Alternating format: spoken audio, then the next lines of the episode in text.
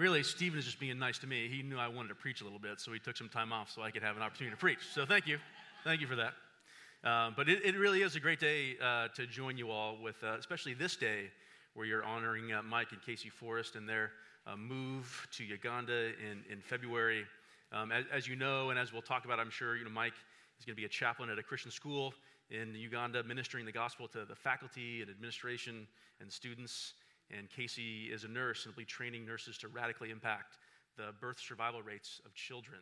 Talk about an extraordinary life an extraordinary move. And for the Forrest family, it's a season of transitioning to a new phase of their mission together, um, and a transition for, for all of you as you support them, uh, as you send them off, as you take new roles uh, in their absence. Um, they've served this church well, and many of you will be stepping into their, their positions. Um, but also, watching a member of your community make such a massive move might cause the rest of us to think what, are, what, am I, what am I doing? What's my mission? And so this morning, we're going to take a few moments. Uh, we're, we're going to take some time to look at the last moments uh, of Jesus with his disciples. It, really happened on one evening, uh, the night before Jesus was to be uh, betrayed and, and arrested. And there's similar emotions in this moment with Jesus and his disciples as you might be experiencing now. There's excitement, there's confusion, there's fear, there's ambition, there's anticipation. Mike and Casey, are you feeling any of those things right now? And the questions might be similar as well. What is my mission? What am I doing? So, we're going to see how Jesus answers that question for his disciples. And then, when he answers that question, it, the next question flows immediately how in the world do we do that? So I want to bring you into that evening, these last moments with Jesus and his disciples. And, and, if, and if you could, just try to enter into it. Imagine you're observing it. If you even close your eyes as I kind of tell this story, do it. But try to put yourself there. Remember, much of the scripture eh, are these historical narratives. They're meant to paint a picture, to, to move you into the experience of it. So, so do your best to experience this the way the audience or the, the, the first, the people of Jerusalem, his disciples, might have experienced it. If you've read through the Gospel of John, you might have noticed that chapter 1 through 12 um, is, is big and loud and public. It's Jesus preaching open air sermons, it's Jesus causing great controversy, it's Jesus exhibiting his power, feeding thousands, raising people from the dead, turning water to wine. It's loud, it's public, it's on display. And then there is a massive shift in chapter 13. 13 through 17 is private, it's small, it's quiet. It's the final words of Jesus to his disciples. And it's in these last moments, on this last evening, that we'll spend our time today. But I want to move you in as we think about this first question of what are we doing? What's our mission? This is the energy of the moment. It's a little hard for us to, to probably get into this situation. Palm Sunday is Jesus entering into Jerusalem. And, and at this point, the city is in an uproar. Jerusalem was always swell, was swelling with, um, with uh, uh, religious tourists on this day, on the faithful coming into the city um, religious pilgrims and all the accommodations for them, food vendors and lodging. Just close your eyes and imagine an ancient city, the stones, the, the city on a hill, the smells, the, the, um, the, the, loud, the, the raucous crowds of the city. But this day is unlike any other because the infamous Rabbi Jesus has just entered the city riding on a donkey. And, and it caused a stir in the air. All of Jerusalem is abuzz. Jesus is on display in front of the whole city, fulfilling these expectations of the long awaited Messiah.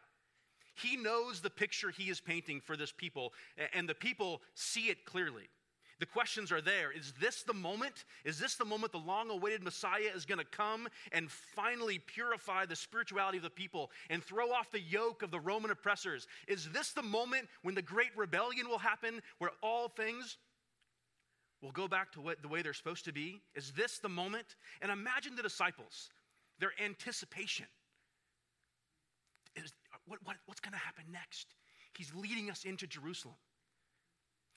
We're going to lead the, the, the purifying rebellion. It's going to happen. Here we are. We've seen his power. This is the moment. How might they have felt? The excitement, the confidence, the massive mission they were on. And they were partly right. Jesus did have important work for them to do. Ended up being very different than they anticipated. Now take this loud crowd of Jerusalem and now move now through the city into the night as Jesus guides his disciples into some back corner of Jerusalem, away from the crowds, in some hidden room up on the second level, and now it's silent. And now it's just Jesus and the disciples. So much so that they can see the emotion on his face, they can hear the emotion in his words. It is just Jesus and these first followers.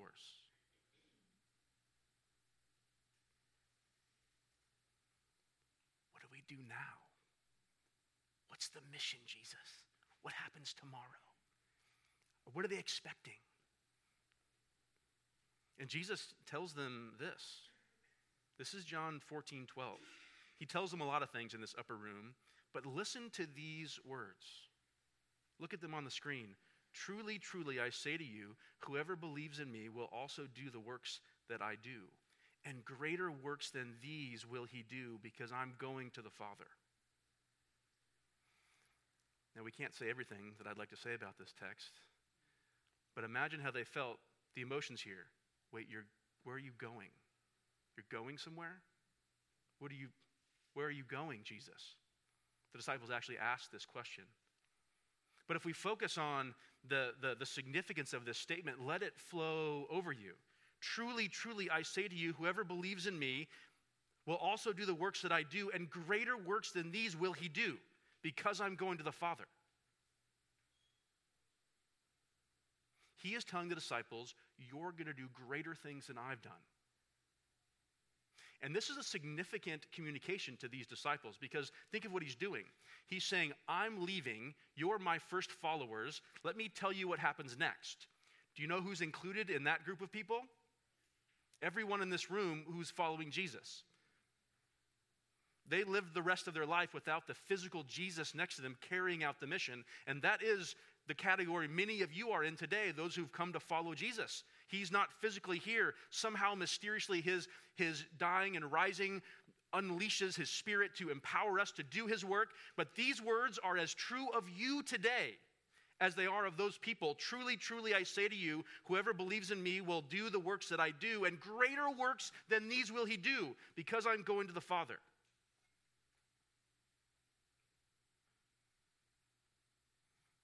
Do you believe that about yourself? Jesus says this about you. You'll do greater works than him. Imagine you're at a party and you have all the normal party questions. So, where do you live? How many kids you have? And then the question is what? What do you do? Somebody answer the question. What do you do? What? Come on, don't be shy. What do you do? Any accountants in the room? Any accountants? CFOs? All right, nurses, doctors, like maybe some maybe some uh, stay-at-home parents taking care of the kids. Someone said tired. You're tired? Is that what? What do you do? We ask the question because it's a significant part of our, our identity. It really is. We spend so much time in our vocations using our skills and talents to, to, to, to build and to create. It's a significant part of our identity. What this means for us when Jesus says, You are going to do greater works than me, is that if you're a follower of Jesus, a prime, I mean, don't answer it this way, please. Don't be at a party and be like, What do you do? I continue the work of Jesus, doing greater works than him. Do not be that guy. That is terrible. That is a terrible thing to say. But if you're a follower of Jesus, let these words wash over you. That when you say, I'm, I'm an accountant, or I'm a nurse, or I'm a doctor, or I'm a, I'm a gardener, or a business owner, I'm a stay at home dad, a stay at home mom, whatever it is that you might spend your time and energy creating and doing and serving, whatever you might say, you can know that under it, what you're doing is you're saying, I do that, but behind it and below it and woven into it is this mission That what I do, what my mission is, is to continue the work of Jesus. And somehow mysteriously doing even greater works than he did.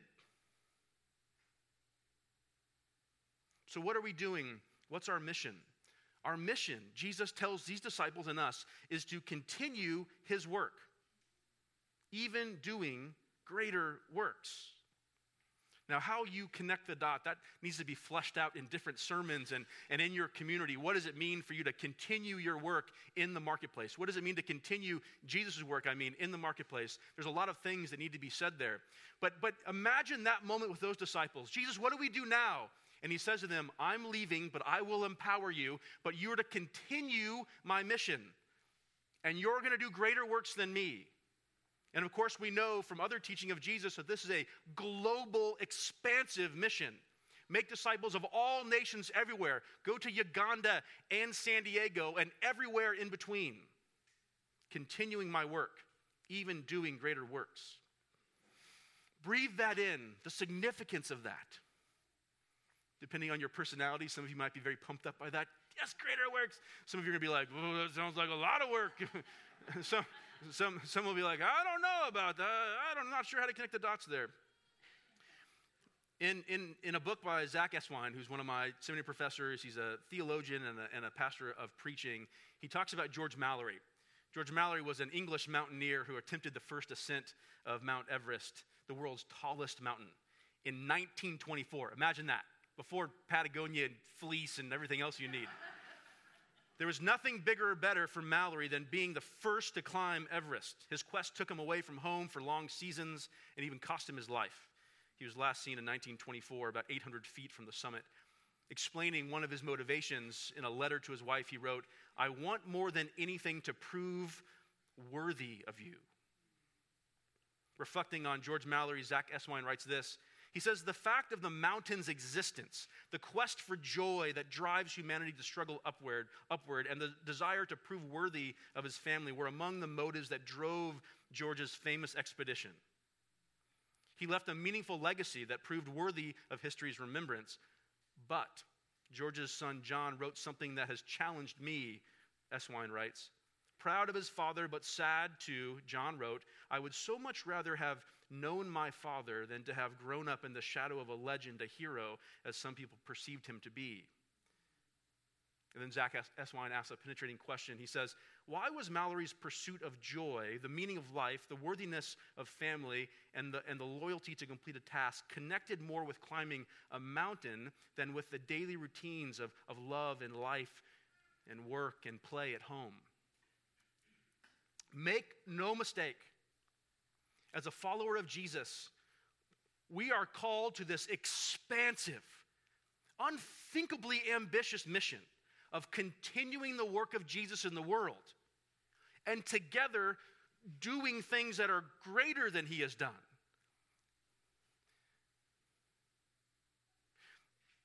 But when Jesus told his disciples that they would do greater things than him, he did it in the context of a powerful image. Do you remember the first thing that Jesus did with his disciples in this upper room, or at least one of the significant things? He washes their feet. As if to give them an image of what it would look like to continue his work and do greater things, he says, Let me paint this picture for you, and then you unpack this in your life, however this needs to look. Again, truly, truly, I say to you, whoever believes in me will do greater works than I do.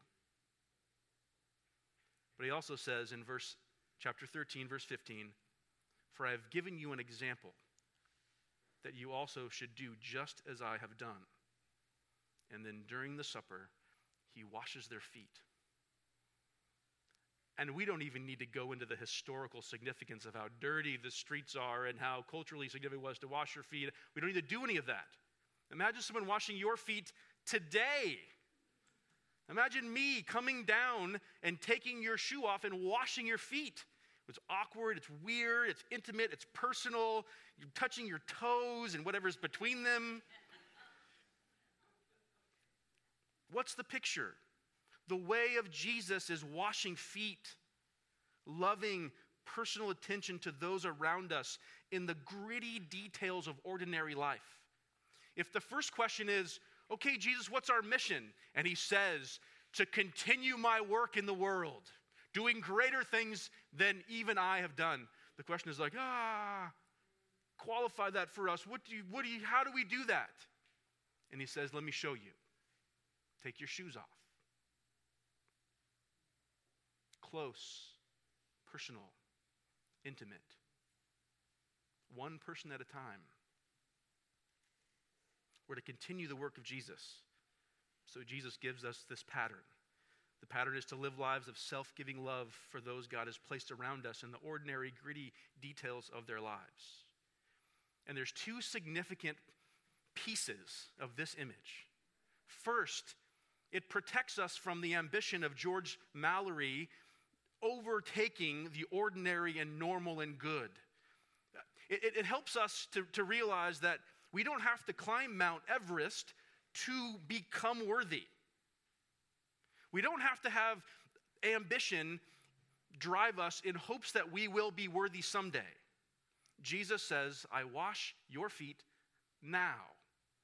You're a person worthy of my attention and love and forgiveness. This is the gospel. Jesus came to die. We're to continue his work, but he alone dies as a sacrifice for our rebellion. He alone says to us, I place the love of God upon you already. Because I've chosen you and love you, that's why, not because you've climbed Mount Everest. So we get to escape the danger of our ambition whispering in our ears, You'll be worthy when you. Jesus says, Your feet are washed. I love you're loved. It doesn't matter the mistakes you've made, the mistakes you're going to make, what you're thinking or not, it does, none of that matters. I've chosen to put my love upon you. I love you. And do you see how that saves us from thinking that our great works make us worthy?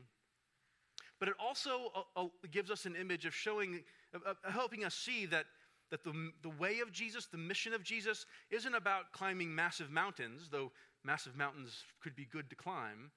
It's about loving normal people like us in the intimate details of their everyday.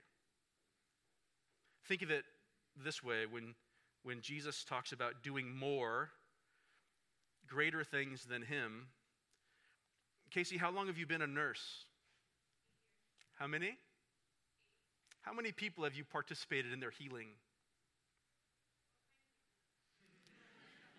What's that? A lot. Hundreds? Thousands? More than Jesus? It's not a competition. It's not a competition more than Jesus. But do you see how the healing ministry of Jesus is extended through your hands? That for a moment. Yes, Casey, you have participated in more healings than Jesus did, and you will in Uganda. Think of that. How beautiful. But what it is, and what we see in this passage, is Jesus saying, I'm going to leave and empower you so that through your hands, the healing ministry of Jesus continues more expansive and greater than we could have ever imagined. Let me give you this last image of what this has looked like in the history of the church. Just as an example of what you what the church has done and we can do together Infanticide was a horrible reality of the Roman Empire. Unwanted babies left on trash heaps to die of exposure. And in a letter from around 1 BC, um, we, we, see Hilarion writes Alexandria, his wife, uh, at, at, home, uh, from Alexandria to his wife at home, and says basically, um, if we have a son, keep him. If it's a daughter, discard her, right?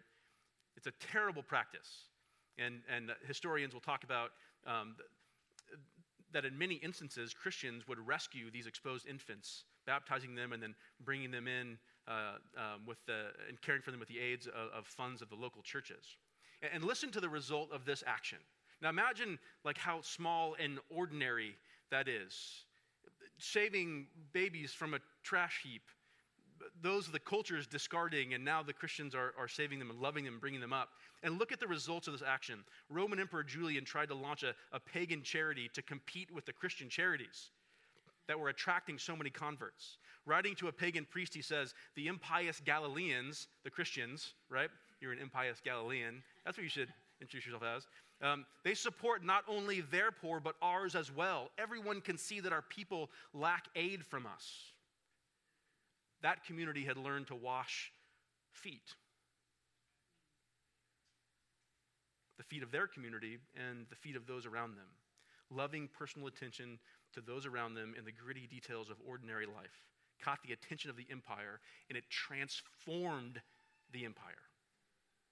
Yes, together, by loving people in the ordinary ways that cross our paths, in ways that might not be celebrated, together doing that, we continue the mission of Jesus and do greater things than he has done together for his glory. Today, let us celebrate that as we send the Forrests out. And remember that even though most of you are not going to Uganda, you're here in San Diego doing the same work. Let's pray. Jesus, I pray that you would help us to, to believe it, to trust that you indeed have commissioned us on this work, and that it's significant and it's deep, and that we do greater things than you because you're in us, flowing through us, loving and serving others. And that we do it as those who have already been forgiven and loved and made worthy by your work. Would that be our message? a message of loving others the way Jesus loved us because you first loved us. In your name we pray. Amen.